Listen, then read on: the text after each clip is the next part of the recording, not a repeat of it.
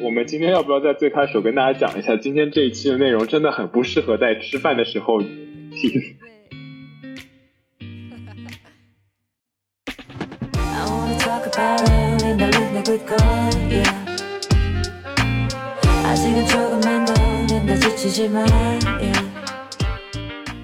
然后这个男生呢，就常年住在我们的房间里面。然后，但是呢，更过分的是，他们俩经常一起在房间里面吸大麻。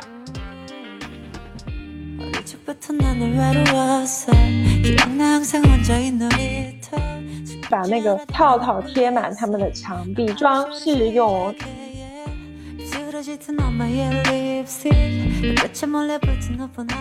然后一进去，他们俩就是正在做某种不可言状的。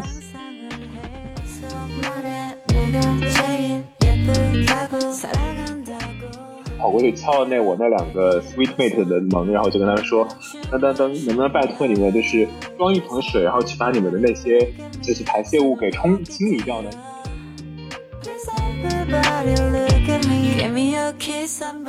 大家好，我是阿驼，我是小溪，我是央子。大俗小雅是三位生活在纽约、旧金山、海德堡的打工人，每周跨时差谈天说地的吃人一语。我们将通过常年的海外经历与多元文化背景，以建筑民工、科技码农和多期学者的不同视角，严肃八卦国内外的热点话题和艺术圈不为人知的猛料，希望成为各位听众朋友旅行居家的好伙伴。那么今天呢，我们就希望和大家分享一下我们留学生活中所遇到的一些趣事吧。那首先让小西来给大家。说一说我们这期的主题。对，因为我们其实离开祖国的怀抱都已经八年了嘛，在国外留学抗战八年。鬼抗战八年。然后今天呢，我们就想跟大家分享一下我们在国外的时候也住过宿舍啊，也在外面租过房子。那当然呢，也会经历一些奇葩室友的尴尬事件，就想跟大家讲一讲这方面的一些小故事吧。是的，那我们就按时间顺序从我们大一的经历开始说起，因为我们当时也是经历了住校，然后后来自己搬出去住，种种种的阶段。呃，给大家一个背景信息，就是我们三个是大学同学嘛。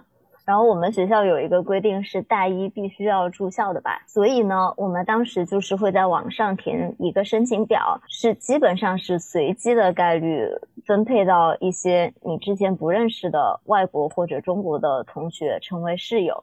然后我当时的那个房型呢，是一个套间里面有四个小房间，然后每个小房间里面住两个人，就是一共八个人住在一个套间里面。然后我要跟别的。嗯，三个室友一起共用一个洗手间，大概是这样的一个情况。是的，我跟小西也是住的同一种户型，因为当时这也是我们后来成为好朋友的一个基础吧。因为我们当时住在同一层，就很方便串门啊这些。对对，其实那个时候大家都住得很近，然后就可能就是一个食堂，然后旁边有两个学生公寓，然后学生住在那两个学生公寓的人都会在那个食堂吃饭，所以就呃那个时候圈子其实还挺小的，然后基本上。呃，只要住在那两个公寓的留学生，平常都会就是很频繁的见到对方。对，而且我们那个食堂是无限次可以吃饭的，所以我们基本上可能每隔两三个小时下课的时候就会去食堂里面吃吃饭。对，而且我觉得很温暖的事情就是，你无论什么时候下去吃饭，一定有一桌人是你认识的，然后你就立即加入那一桌一起吃饭，就还挺温馨的。对，我还记得有一次有个很温暖的事情，就是因为我们那个都是无限次的嘛，就是去刷食堂。就有一次中午的时候我去吃饭，然后站我前面有一个全身西装的一个非常 high class 的男生，他因为有急事，他哦他本来站我后面，然后他有他有急事就先要进去，想赶着急先进去吃，我就让他先走了。结果到我那一趟的时候，那个。管刷卡的那个阿姨就说：“哦，前面那个人已经把你的这一顿的钱给付了，这也太好了吧！没想到你有无限卡，对我是无限卡。于是那个阿姨就说：哦，那你能不能给后面的那个人就不浪费这多刷了一顿钱？虽然是一个很小的事情，但是我还是觉得这个人非常的绅士，我印象很深刻。就这件事。哦，那种时候难道不是应该开始一段就是校园恋情的开始吗？我都不记得他长什么样。那个时候太小了。那我们还是给大家讲一些，回到我们的主题，好吧？哦，对对，OK。言归正传，说到我的室友，我印象最深刻的就是那个打破这个刻板印象，就是因为小时候在中国接受教育的时候，中国不是老是就是说啊，美国小孩非常的独立啊，他们到了十八岁以后，家长都不管他们了。然后中国的小孩就非常依赖爸妈，什么就是很妈宝。其实我的经验告诉我，根本就不是这样的。我就来来美国的前几周，我就领略了这一点。因为我印象很深刻，我们第一次这个宿舍能够搬进去住了以后，底下就全部都是那种开来的车，就是那种美国的爸妈，对他们都是一家人，他们的小孩，对对对，还有家里面什么哥哥姐姐、弟弟妹妹，是的。全家出动给他们搬家，对，就是我记得特别深刻，因为当时我是只有我妈妈陪我过去了嘛，所以我妈妈当然是一个 十指不沾阳春 水的女孩，所以呢，就是像搬床啊、搬床垫啊这种活，她根本就干不了，就只有靠我一个娇小的身躯在那里搞来搞去。然后我的室友呢，当时他们就是声势非常的浩浩大。就他的爸爸妈妈还有两个哥哥都一起，全家人从好像北卡罗兰吧，一起开了几天的车，开到南加州来送他上学。然后他爸爸当时就看我特别的惨，我一北卡罗来纳开了几天的车开到南加州，对他们都是那种开车把家里所有的东西搬过来。我室友更夸张，他们从 Boston 开车，差不多 可以了，差不多都是东岸嘛，都是东岸都是。对，哎，我的妈呀！哎，所以那个时候小西的妈妈也也来了吗？搬家的时候，对我妈妈来了几天吧，然后她就把我丢到学校，就跟别的阿姨朋友们出去玩了。我就是自己一个人在那里搞东西，然后，然后我室友的爸爸就特别的好心，就帮我把我的床啊什么的东西都搞好了，他们家才走的。我当时也是，我就觉得自己特别的。想家，因为我记得我我是前室友，他是一个华裔，但他是被一对白人夫妇领养的小孩，但他那一对白人爸妈特别的爱他，他们自己有一个亲生女儿是他姐姐，然后还领养了一个中国的小孩，然后当时我记得他们是全家出动来给他搬家，他爸爸妈妈，特别是他爸爸已经年纪很大了，可能都六十多快七十岁了，就是。小孩的刚上大一，然后就已经很多白头发，还帮他搬床啊什么什么体力活。他妈妈特别爱他，就一直在打扫，帮他铺床。然后我那个大学室友就什么都不做，就坐在那儿，站在那儿，就是那种微坐。对，就是那种很很欢快的，就是感受新新环境。然后就是我一个人，就是。形成了非常大的对比，因为当时我家里没有人去，阿土也是就没有什么人，然后就是跟大家一样，然后我的室友也是，就是全家过来帮他搬家这个样子。国外的爸妈不溺爱小孩这件事情，绝对是一个刻板印象。但是我觉得也是因为就是在。大学第一天，我觉得就 college 对于美国人来说还是一个挺重要的，人生当中挺重要的一个时刻。所以那个时候呢，就会怎么说呢？为了就是大概是一种仪式感吧。我觉得帮助自己的小孩去完成一个感觉从呃青少年蜕变到大学生的这这样一个就是转折的阶段嘛。好吧，那我们言归正传一下吧，就是我们的大学生活就这样开始了。当然了，所有的跟室友相处的过程都不像是第一天这么美好，是吧？接下来呢，经过两三个月越来越熟悉了以后呢，我们的室友也就渐渐的展露出了和我们生活作息啊、风格方面一些非常迥异的地方。比如说，我们先从央子姐姐开始吧。啊不，我们先从阿驼开始吧。阿驼的这个应该比较阿驼开始。阿驼这个应该比较轻口味一点，先给大家来一个。这个轻口味吗？真的吗？正在吃饭的小伙伴们请注意，我们先高能预警一下，如果你在吃饭的话，可能不太适合听接下来的一段。来吧，阿土先开始吧。OK，就是呃，这个不是我跟我一起住的这个室友啊，是我们这个 apartment 的 structure 是这样子的，就是六个人一起住，然后会两个人跟两个人一起住一个房间，然后我们的房间的旁边的房间的两位。兄弟啊，可能是那天好像是因为我们厕所的排水系统出了一点问题，然后导致那个马桶你没有办法去冲它。当我去上那个厕所的时候，我就我就惊了，因为我发现马桶里面似乎有一些神奇的东西在里面，然后。太可怕了！什么东西啊？然后我，你为什么还要问他？然后我走近一看，是怎么说呢？满池遍遍地黄金，黄金的感觉。满池吗？也不是满池，就是那个，就你知道那个马桶的构造吗？就是最下面那个通水口。不要再形容了，我的画面感好强啊！对对对对，反正就是对勤劳的中国人，这个时候就是以前会有水节约水的时候，不是会就是会先把一个桶装满水，然后用那个冲吗？嗯。然后我之后就跑过去敲了那我那两个 sweet mate 的门，然后就跟他说：噔噔噔，能不能拜托你们就是装一盆水，然后去把你们的那些就是排泄物给冲清理掉呢？因为就是我还要上厕所。然后我回房间，大家暗自沉默了五分钟。我再去厕所 check 的时候，我发现。还是那个样子，然后我在想说，难道是他没有听懂我刚刚说的英文吗？然后我又再过去敲了一遍，然后说咚咚咚。可能美国人没有见过这种做法，要接水从厕所。对，然后我还亲自给他们示范了一下，我说这里有一个桶在这边，然后你把这个桶装满水，装满水了之后冲马桶，然后我又回去大概等了大概十五分钟，十五分钟之后我又再回去 check 了一遍。还是没有任何动静。咦，你还看了三遍？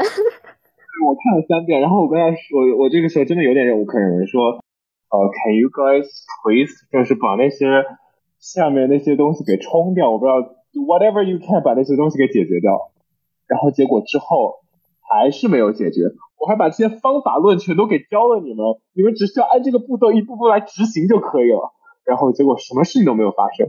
反正就是他们就到最后都没有把那个马桶给冲掉，然后我真的实在忍无可忍，然后自己装了水，然后把那马桶给冲了。他自己冲的吗？对啊。他没有没有见到你的脸上吧？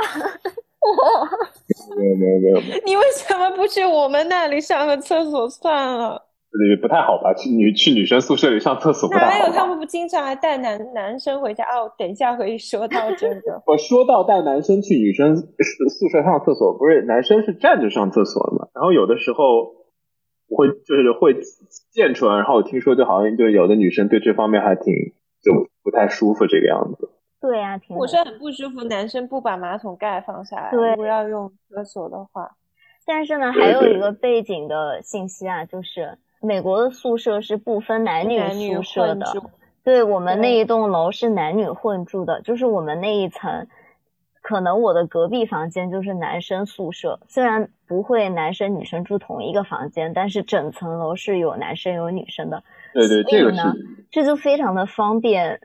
如果大家想去别的房间睡一睡的话，哦，这就是为什么我每个房就是 apartment 的门口大门口都会有一个小的袋子。袋子里面呢，会有我们这层的楼管放的各种安全套在里面。说到这个，我也想说一个事，就是我刚到美国的时候，就是什么都不知道，然后我我根本不知道那个长什么样。然后我记得第一次我就是进到宿舍，是跟我一个中国的女生朋友，然后我就看到有一个门上贴满了那种彩色的小袋子，你以为是口香糖？不是，我就觉得它长得跟跳跳糖特别像，这个可能太有年代感了，就是我们小时候春游特别喜欢买的那种 跳跳糖。可是你没有看到那上面的标签写的是 direct，我没有看清啊，我就只扫了一眼，我就因为它贴满了整个门，然后我就跟那个朋友说，哇，没想到美国也有跳跳糖哎，我以为这是只有中国能吃到的东西。哎，真的。然后我那个中国女生朋友就特别无语，她当场就爆笑，然后她就说：“哎呀，这个是套套了。”后来才知道那个是一个男生住的宿舍，就是他们恶搞的，就是把那个套套贴满他们的墙壁，就是做那个 装饰用。那说到男女混住，好像央子姐姐有一个故事要给我们讲一讲。是的，就是我们当时第一年大学的时候，还是我那个，就是那个我们叫他 A B C 的室友吧。嗯，然后因为我们当时是连卧室都是要共住共分的，就是像大学的中国大学的宿舍一样，只是说人比较少，就是两个人 share 一个卧室，嗯，但还是总之来说就是不是很方便嘛，就是一方要睡觉的时候，另一方你可能也要注意一下熄灯啊之类的。但是在这样的情况下，我那个朋 A B C 的室友呢，他还就是经常带男生回家，这一点阿 驼都知道。就是小西阿驼都知道的程度已经到了，就是，也就是他们到我宿舍来找我玩的话，也会就是看到我室友带他的男性友人 在他的房间聊，在我们的房间聊天，就是其实这个还挺普遍的，就是可能大家才住在一起的头一两个月都会比较含蓄一点，有一个互相试探的阶段，就是会可能。带男男性朋友回来聊聊天，然后一起在床上坐着，可能就哪个坐着？就坐坐在床上聊聊天啊，然后互相就是谈谈心啊，就仅此而已。但是过了这两三个月以后，可能感觉大家也比较熟悉了，以后彼此就放的比较开了。然后我们的室友都有那种带男生朋友回来过夜的这种情况。我的室友如果带他女朋友回来的话，他一般都是会在大概提前一天，对对，就说我明天我的女朋友会来，然后就是他在可能在呃他们要开始做一些神奇的事情的之之前的大概前三个小时左右会发一条短信过来跟我说，可以让我们两个单独在这个房间里相处一个小时两个小时这个样子吗？啊，那这还挺礼貌的，至少。给你 schedule 一个时间，对，这样听到了之后呢，我大概就知道说，哦，他们要干那个事情了。然后就是，我就一般在这个时候，我就会躲，会在那个楼下的那个 study room 里面，然后去做功课。这样，觉得那个时候跟央子姐姐和小西积累很多革命友情。因为我们的室友都在房间里面，我们都只能流浪在外面。是的，对对对是，然后就很尴尬是，然后回去之后。他们俩睡着了，然后还要跟他们一起睡一个房间。哇，你这个太可怜了，我还是没有经历过这种。但我觉得我经历的事情也挺创伤后遗症的。事情是这样的，就是最极端的一次，就是我那个 A B C 室友不知道为什么特别喜欢，就是印度小哥，就是人迷到就是他带过很多个印度小哥来我们房间。然后我记得。对你都记得对不对？对对对对对对对对，我记得我记得他那个印度印度小哥，对对对。最后就是比较稳定的有一个印度小哥，之前他就是带了很多男生回来，但最后他就是跟一个男生走的比较近。就外国人基本都这样，就是你 dating 很多人，最后就 settle down 跟一个人嘛。嗯。然后他后来就是跟那个小哥走很近，以后就经常经常的过来。我也是不是很懂为什么不能去那个小哥那。后来因为太频繁了，就是他。也提前跟我说，也不是很及时。他就后来想了个办法，就是在我们那个门上贴那种 sticker，就是那种小贴纸。哦，就贴住了，你就不能进去。对，它就是分不同的颜色，我 这么隐晦。对，蓝、红、黄，然后就是代表他在干嘛，就是里面有没有人啊。就有一次，就是特别尴尬，就是他可能就是忘记换颜色了，你知道吗？啊！然后你进去看到，然后我就进去了，然后一进去，他们俩就是正在做某种不可言状的事。啊！不，请问你看到的是他们还穿着衣服吗？还是已经就脱了？就是半脱。就是他平常也已经到了非常开放的程度。就我在我的房间的话，他们就是可以在床上聊天亲啊，然后说那种。说情话什么的，就是打打闹闹、依依偎偎的那种。因为我一直以来，哪怕到现在，我都是那种比较老年人作息。小西知道，我们过去也是室友嘛，就是我是那种早睡早起型的人。嗯，我记得央子姐姐早晨总是喜欢在大概六六点钟起床，然后大概在六点半的时候会用平底锅开始煎她的速冻饺 子。真的。我的早晨都是从 速冻饺子的味道中醒来，还有老干妈。哎，另外言归正传，就是很多时候我早上起来，我室友还没有睡的那种。这也太……但是最窒息的就是他们俩一直要亲亲我我到这么凌晨两三点。啊！会发出很多的声音吗？就是比较轻的那种声音，我就特别的难受，因为很多时候我已经就是非常的那个，我就是会在我们当时那个图书馆有一个二十四小时的，我就会一直在那里待到很晚很晚才回家，一回来他们居然还在，我当时那种心情就特别的绝望。这也太尴尬了，我感觉这应该国内的小伙伴是不太会有这样的经历的，而且我也觉得很不干净，我就很怕就是他们在做那种行为的时候有某种。体内的液体之类的，就是我总觉得会弥漫在 空气之中。我当时就很，我们住的那个宿舍就是没有厨房嘛，就是你喝水用的杯子，然后碗什么，你都得放在你的书桌上面。对，就是房间里。对我每一次回家，我就很抵触的，就是我要马上烧水，给我所有的那种开口的容器烫三遍，就是只要有 男生。到过我们的寝室之后，我就很，我觉得很难受。我我因为我不知道他们之前，我觉得这个央子这个有一点点太 obsessive。对我在我所在的这个空间内，他们做过什么事情，我可以脑补出来，我心里就很难受，你知道吗？是，因为我觉得分子还在这个空间 就。哎，不过其实我也有比较类似的经历，就是我的室友。到后面也是有一个比较稳定的男朋友了，因为我是学建筑的嘛，我经常会在 studio 熬夜到很晚才回房间，所以呢，他就知道我可能每天大多数的时候都不在房间里，可能我不在的时候，她跟她男朋友就一直会待在房间里面嘛。但是她一开始可能还是比较矜持，就是我一回房间，她男朋友就会就是不管两三点还是怎么样，她男朋友也会出去。我们就还是不会三个人睡在一起，但是呢，就是有一天晚上，我好像跟我另外一个朋友自习到比较晚吧，然后我那个朋友不是住在学校里面的，他就晚上还要自己开车回家，好像就那天太晚了，好像都六七点了，他就说他来我的宿舍睡在地上睡一晚上，然后我就觉得啊，我知道是谁了，嗯。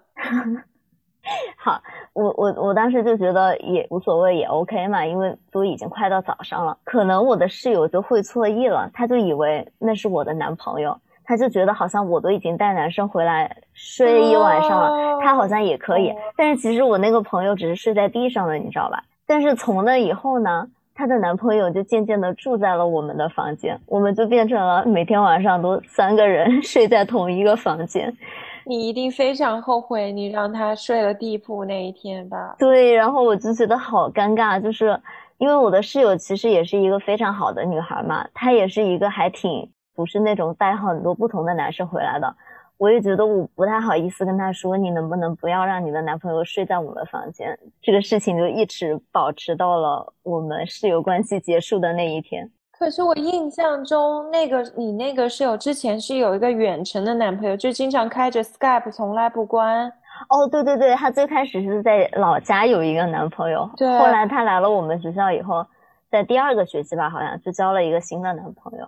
那个也是我第一次到美国以后刷新我三观的。我后来发现这种事儿还挺多的，就是异地恋的情侣，就是整夜都不关电脑，看着对方睡觉。我总觉得这件事情很可怕，真的好吓人。而且就经常我在房间里面的时候嘛，他就他就一直在跟他那个男朋友说话，我就觉得我是一个局外人，我住在他们的房间里，这种感觉，你知道？是的。所以，我大二的时候，我那个室友还跟我说要不要一起住，我就果断选择了跟小西住，真 的选择了和单身狗在一起，不会有这样的危险。对，然后除了这种就是男女朋友这方面的尴尬以外呢，还有另外一件跟国外室友一起住比较尴尬的事情，因为加州的大麻是合法的嘛，所以其实宿舍里面虽然是不允许吸大麻的。但是大家还是想尽办法，比如说塞上什么毛巾啊，然后打开窗户啊之类的，就在宿舍里面吸大麻。经常走在那个走道外面，很重的那种大麻味儿。对，就是整个走道里都弥漫着一股大麻的味道。你们的室友会在房间里吸大麻吗？还，都没有。我当时的几个室友都没有吸过哎，但是那个走道常年就是有大麻味。这已经把我训练的真的是，我现在就是狗鼻子，就是一丁点大麻，我很很快就能闻到，远远的就能闻到。对，那时候打下的基础。那我室友那个时候会，就有的时候会玩 drinking game，就是那种美国大学生会玩的那种喝酒的游戏。然后就比如说，就是那种拿一个拿一个乒乓球呀，然后一堆红色的杯子啊，你这边一边，然后他们那边一边，然后扔。扔到扔中对方的一个红色杯子的话，就要喝一杯这种样子。嗯，还有一个就是玩的很野的那种喝酒游戏，就是把那个易拉罐，就是啤酒罐，然后就是在啤酒罐的下方开一个口，对，然后在浴缸旁边对着那个孔豪迈的喝。就我尝试了一次之后，我那次就吐了。对对对，我最开始看他们这样喝嘛。我觉得这有什么可难的？就是喝啤酒嘛，又不是喝白酒。我们这种在国内喝白酒的人，喝啤酒感觉就是小事一桩。你们这种在国内喝白酒的人，我就想说，就是美国的大学生可能不太得行啊，就是还在玩这种喝啤酒的游戏。直到有一次，他们邀请我亲自加入这个游戏了以后，我才发现这个事情真的很难。就是嗯，他们给我戳了一个孔以后，那个酒马上就喷出来了，然后你就要用接着。然后我喝的速度是比它喷出来的速度慢很多，然后你又不能让那个酒从你的鼻子和嘴巴里面爆出来，所以你就要疯狂的往下咽，疯狂咽咽咽，咽到一半罐的时候，我感觉我整个人都要爆炸了，我的身体里面装不下这么多酒，然后就想往外吐。哇，我没有玩过这个游戏。对吧？就是一个很，就是感觉那种美国大学那种兄弟会啊、姐妹会啊之类，可能会玩，经常玩这种游戏。对。就聚在一起，就知道大一的时候是美国大学生最疯狂的时候嘛，然后就会经常玩这种，他们觉得很有趣，但说实话，我觉得，哎，也就也就那样。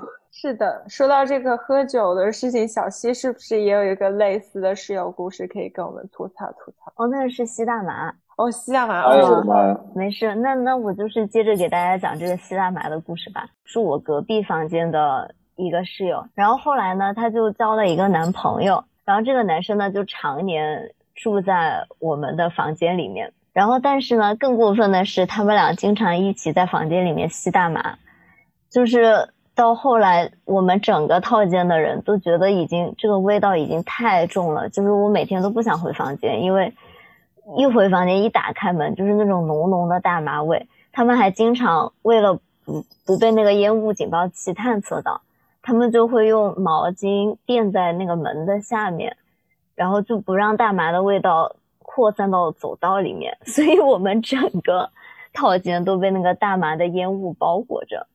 然后有一天晚上呢，因为我们是要共用一个洗手间的嘛，我就发现我们那个洗手间可能过了两三个小时吧，都打不开门，就一直有人在里面。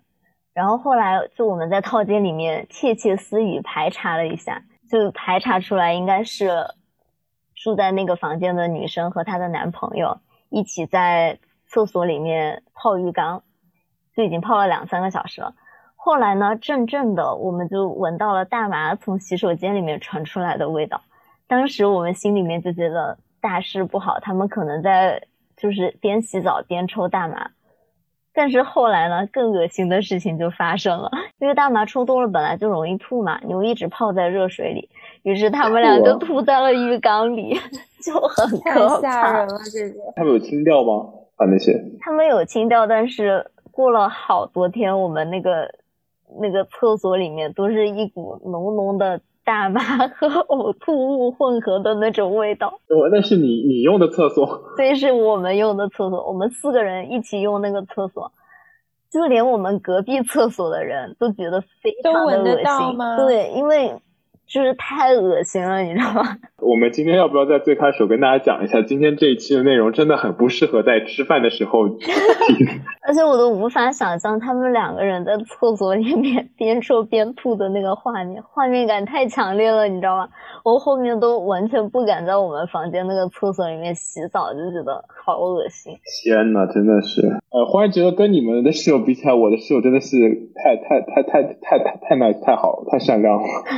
没有我，我挺喜欢我之前那个室友的，就是做朋友特别合适，只是说不能做室友。那我觉得很多人都是这样。说实话，我现在觉得就是有的时候你的室友会看到你那些，就不管你有意或者无意，你的室友会看到你人生就是生活当中最隐私的那一面。嗯然后很多时候跟一个人的距离如果拉得太近的话，怎么说呢？就有的时候你并不是很想要看到他最隐私那一面。所以我觉得有的时候跟就算跟朋友在一起的时候，也尽量要保持一点距离，因为距离产生美嘛。我觉得这句话说的还是挺有道理的。对我，我觉得我跟小西虽然我们现在关系也很好啊什么的，从来也没有大的 drama 了，但是我们第一年住在一起的时候还挺挺那啥的，因为那时候生活空间太被挤压了。因为，当时我们俩也比较懒，就不想搬到校外去找房子，我们就还住在校内的一个房子。但那个房子呢，也是就是必须两个人在一个 studio 的那种空间，就做饭什么都没有隔间。嗯就基本上是一个大空间，我们的床、书桌和厨房对，都在那个地一块儿方的。那种，嗯就两个人特别容易互看不顺眼。就相当于我早上起来看到，睁开眼睛就能看到睡在我对面的。不过一般是我看到这个情景，因为他是比你醒得早。你应该只看到熟睡了的我。对，不好意思。对，我们俩是有点颠倒那种作息啦。对，因为我们作息还不一样。我就是上学的时候真的是熬夜冠军。然后之前我们也说了，央子姐姐是一个作息非常规律的女孩，她可能晚上 十一点就睡了，然后早上六点就起了，所以我们两个的生活真是对我就是那种非常固定，对昼夜颠倒。我夸张的时候可能就五点我就会起床的那种。对，阿驼是完全没有办法做到。阿驼现在十点上班，然后起码得折腾到九点半才起床，九点半起来之后刷个牙，然后就去上班了，这种感觉。是的，就像我们现在人在三个时时区嘛，就是有时差，我们要录节目，就每一次我们都在等待阿 驼起床。对，只有阿驼起床的时候，我们才能录节目。等我们录完，杨子姐姐早就该睡了。现在已经过了我该睡的时间。就言归正传吧，就是这种生活空间挤压的时候，就特别容易有矛盾。就是比如我们当年住那个宿舍，就很多小事都累积起来，很让人抓狂。空间太小了，对，对，就是比如说，就是小七特别喜欢用辣椒炒肉之类的。对的，当时就是那个，只要小七就是用辣椒炒一 次肉，就是那个余味绕梁，四三四五日不散，你知道吗？对那个地方又没有抽，所以你们那时候你们 studio 通风通风好吗？everything 不好 so bad。对，窗窗可以打开吗？窗户可以，但是我们好像不能打开，不是我们的窗不能打开，因为我们偷偷在里面装了一个空调。哦，对，如果打开窗，那个空调就会掉下去。对，那个宿舍他自己还没有空调，然后我们两个还非常暗搓搓的自己装了一个那种外挂式的空调，不然就是夏天你会都不用夏天，因为因为洛杉矶一年四季都很晒嘛，就是你就会热死。很热，真的很热。对，就是当年就是还挺不容易的，这样走过来，就是哇，我都不知道大二你们发生这么多 drama。我印象当中，这小西跟央子两个人关系一直很好，我所以我都不知道他们大二的时候原来还有过那种没有，我们俩一直关系都不错，就是从来没有闹过，没从来没有撕过什么那种，从来没有过。对对只是说就是有只是就是会有生活中的小摩擦，就是那种小摩擦。对对对，我懂我懂。对，我懂。而且那个时候真的是空间太压缩了，就算我在跟杨子生气，但是呢，我还要跟他在一个房间里面，我又不能离家出走，是吧？我就我只能坐在那里生气，杨子可能更委屈。没有，反正我们当时就是有点像那种老夫老妻，就是虽然有时候闹个脾气，但是也不能发作，彼此将就着过，就是这样。将就着过吗？对，很多时候真的是这样。就是因为你那个时候没有情绪的出口，你又不能跟这个人大吵一架，因为大吵一架完了以后，是你们两个，人就会很尴尬，坐在那里怎么办呢？所以你就会劝自己说，算了吧。就这样吧，我先忍一忍。然后就 然后发现其实也就还好，是吗？对，但是反正总而言之还挺难受的。就是如果你要真的跟人长久的很狭小的空间一起生活的话，对，就除了这个，就是因为我们一起从校内搬到校外去了，然后我们当时假期嘛，就有就是小西这生活小能手就很能干，他就把房子挂出去租给另一个人，然后牵出了另外一段故事。都是生活，对，都是生活所迫。那我们从头开始讲这个故事吧。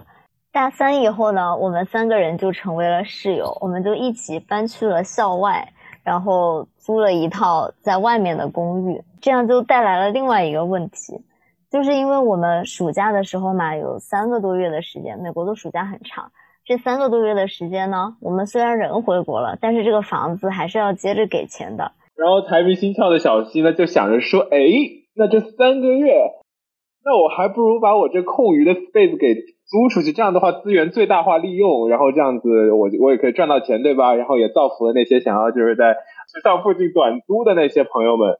然后他就这样子就把他自己的这个房子给租给了一个不认识的女孩。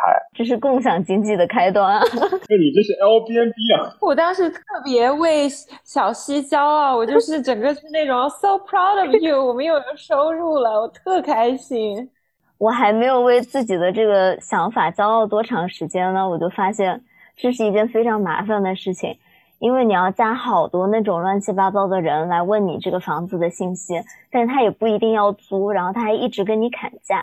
就后来就来了一个我们学校的学妹吧，然后她就过来问我说：“姐姐可不可以租你的这个房子呀？我是过来，嗯，刚从国国内过来读暑假学校的，然后就想。”嗯，你们学房子离学校也挺近的，我就想租你们家。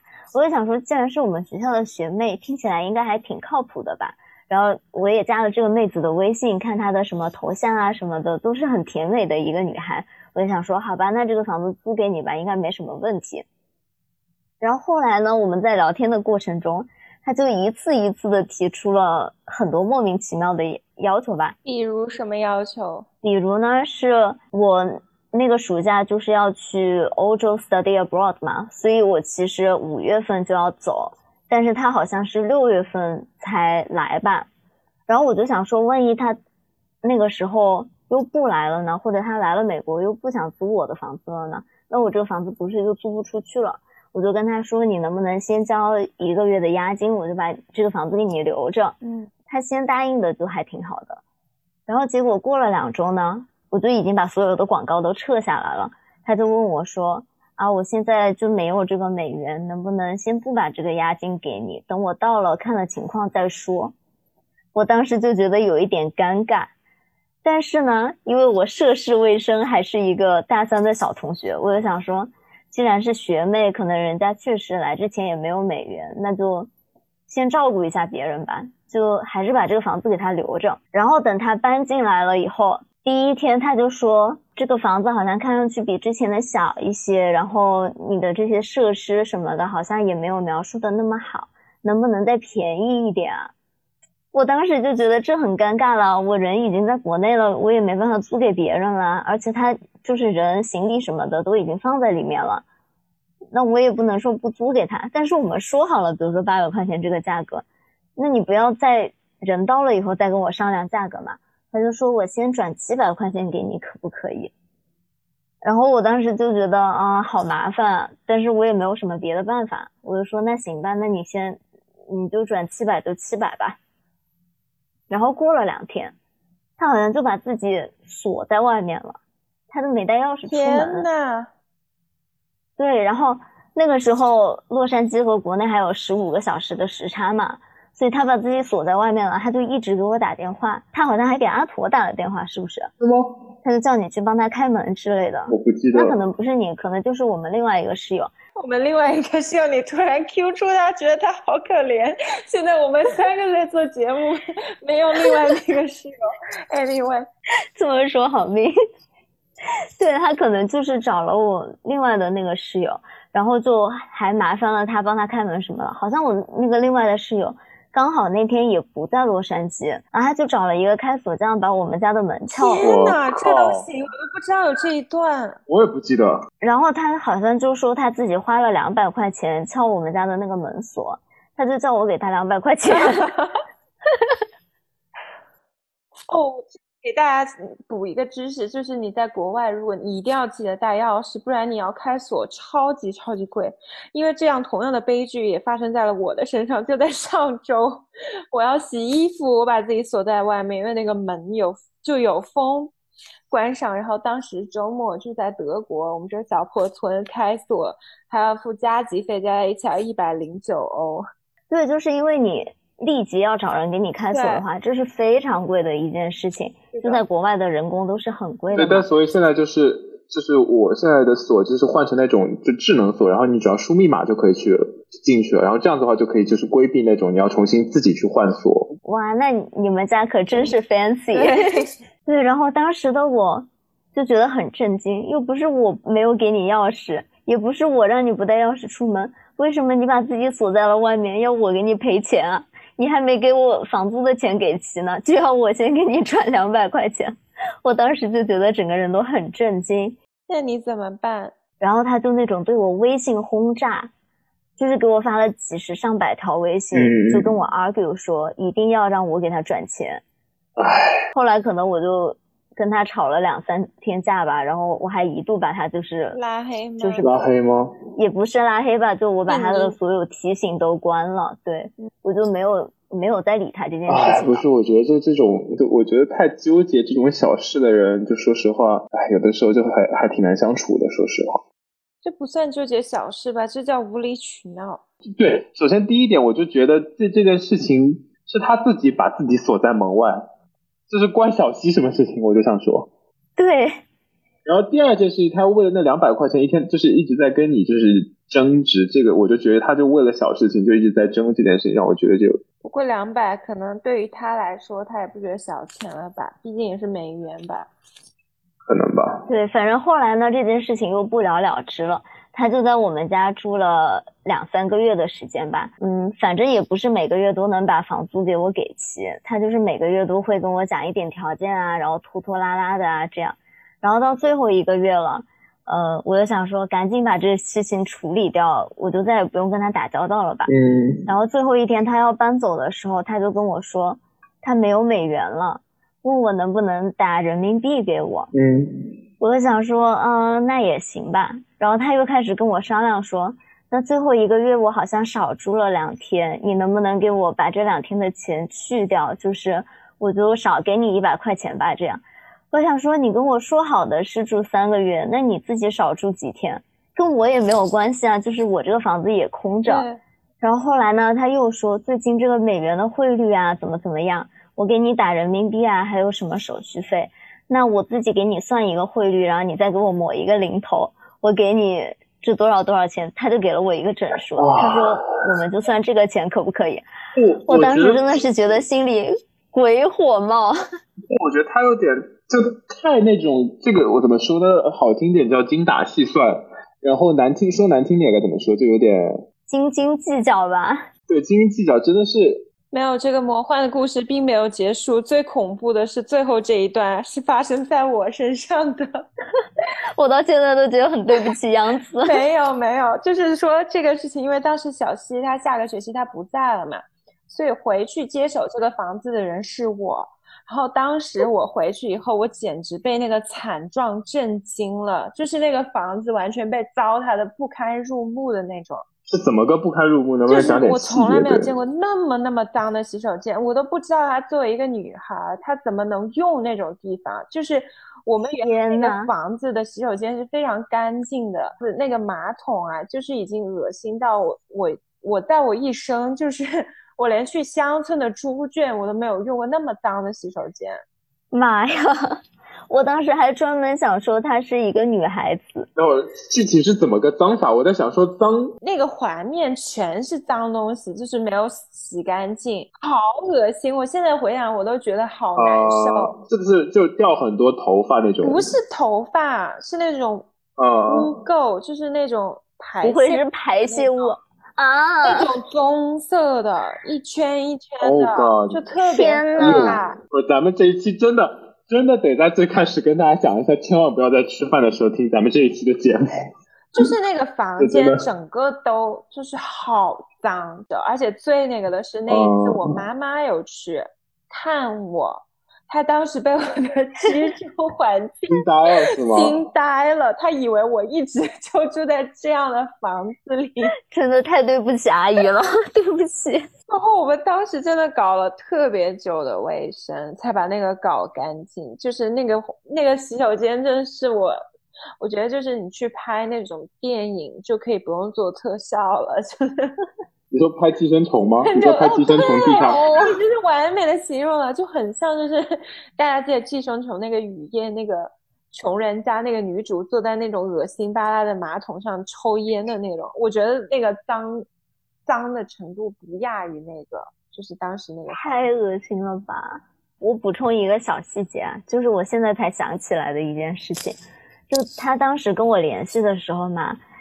因为我也加了他微信，看了他照片、朋友圈什么的，我觉得还是一个挺长、挺干净、挺可爱的一个小妹妹。阿托也见过那个女孩子，阿托也觉得是，就是也是一个挺干净的女孩子，但是没想到居然是这样。对，然后呢，他当时跟我说他是自己一个人来住的，然后我就想说，我们的房间租给一个这样干净的小妹妹，应该也还好吧。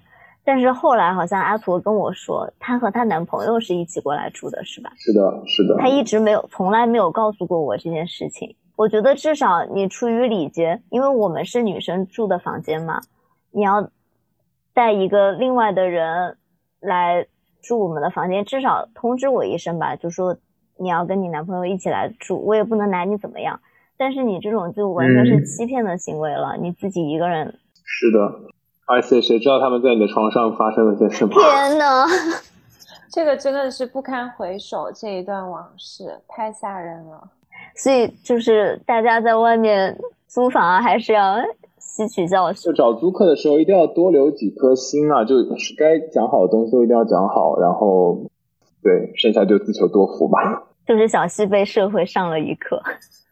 其实这种关于租房的很很坑的事情，我们也可以另开一期给大家吐槽吐槽。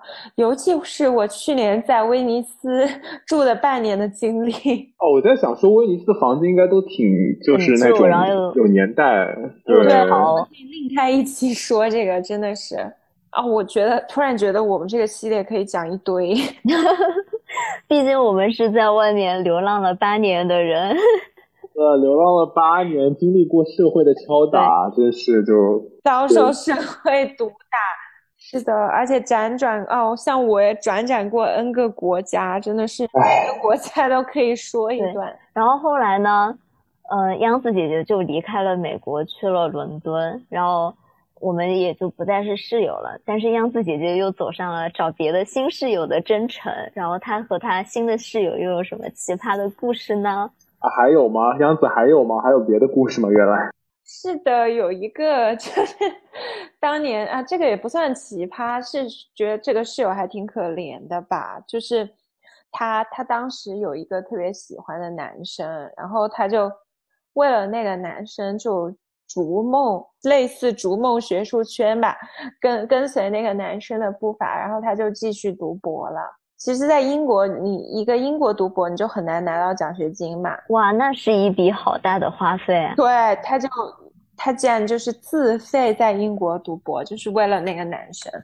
然后他就跟那个男生就是暧昧了很多年，然后就他就觉得那个男生很奇怪，就是他们俩关系特别的好，但是那个男生从来就是没有对他做过什么，就是那种。有一丢丢越轨的行为都没有啊，两性之间的行为，对，都没有到那一步啦。就是说拉个手啊，什么那种肢体的都没有。就是他就一直觉得很奇怪，因为他跟那个男生可能相识有七年多了吧，所以是两个人一直都是有达以上恋人未满的这种感觉。对，就至少他自己是这么觉得。嗯，那个男生呢，我也见过，就是那种很斯文的，就是感觉。就是还算干干净净的一个男生吧，就是算是会让女生喜欢的那种。是是外国男生吗？还是亚亚洲男生？中国人，他们俩都是中国人。然后后来呢，他就觉得有点奇怪，然后就有一次，他就跟他一个 gay 蜜就是聊天，然后他那个 gay 蜜就是半开玩笑就说：“哎，他不会是 gay 吧？”天哪！一旦有了这个假设，故事就会变得非常的可怕。是的，然后我那个朋友呢，他就想说，应该不像吧，因为我确实也见过那个男生，就是我觉得我自认为我是一个 gay 打很灵敏的人，因为我从小到大就是在女性和 gay 的群体中被浸大的那种。我也觉得那个男生就是看起来还挺直的，就是一个比较斯文、比较学术的男生。这个男生是学什么专业的？法律。哇哦，读博士吗？对。然后呢，他就有了这个念头呢，他就想说，哎，那要不要还是测试一下？然后就怎么测试呢？然后他那个 gay 蜜呢，就给他支了个招，就说，啊，那你可以下一个小蓝试一试，就是那种 gay 圈的交友软件。结果好死不死，他一打开小蓝呢，就看到了，天呐，他的这多年的白月光，这也太惨了吧！他这么多年都没有往这个方向想吗？可能就是有想，但是不愿意吧，内心是拒绝的。唉，说明这个男生也并没有在深柜啊，就是他也出现在小蓝上啊。但他在现实中，他身边认识的人，没有人知道他是 gay。唉，我觉得他可能就把我这个朋友当成他人生的最后一束，可能就是走上正常的。我不是说 gay。不正常，我就是说传统的那种婚姻的框架中的一个候选。哎，所以我还是觉得女孩子们在暗恋之前，就是稍有一些端倪之前，就要做好背景调查，不然真的付出这么多年的时光也太……而且就是说，如果一个男生他可能就是在国内他一切都非常稳定了，这个时候他可能到了三十多岁突然出国来读一个博。就是有一点，我不是说都不正常啊，但是你就至少要多得调查调查，因为这个男生他就是这种情况啊，有一点危险的信号，真是一个悲伤的故事。其实最后这个故事也不是奇葩，就是一个室友之间悲伤的故事。对对，就让我们在这里这个悲伤的故事当中结束掉这一期吧。不要，我们还是要对未来抱有希望的好吗？对。但是，反正这一期也是我们这种聊天向的播客的一个尝试嘛。梁哥，如果听众朋友们如果非常喜欢听的话呢，之后的话我们可以更多做一些跟聊天向有关的节目，然后关于我们过去留学生经历啊，然后工作啊一些方面的，呃，有质量的内容，也希望大家可以继续支持我们。对，毕竟我们都是在国外流浪了八年的流浪打工 流浪人。那今天我们就到这里吧，大家给大家说再见了，拜拜。那我们下期见，拜拜。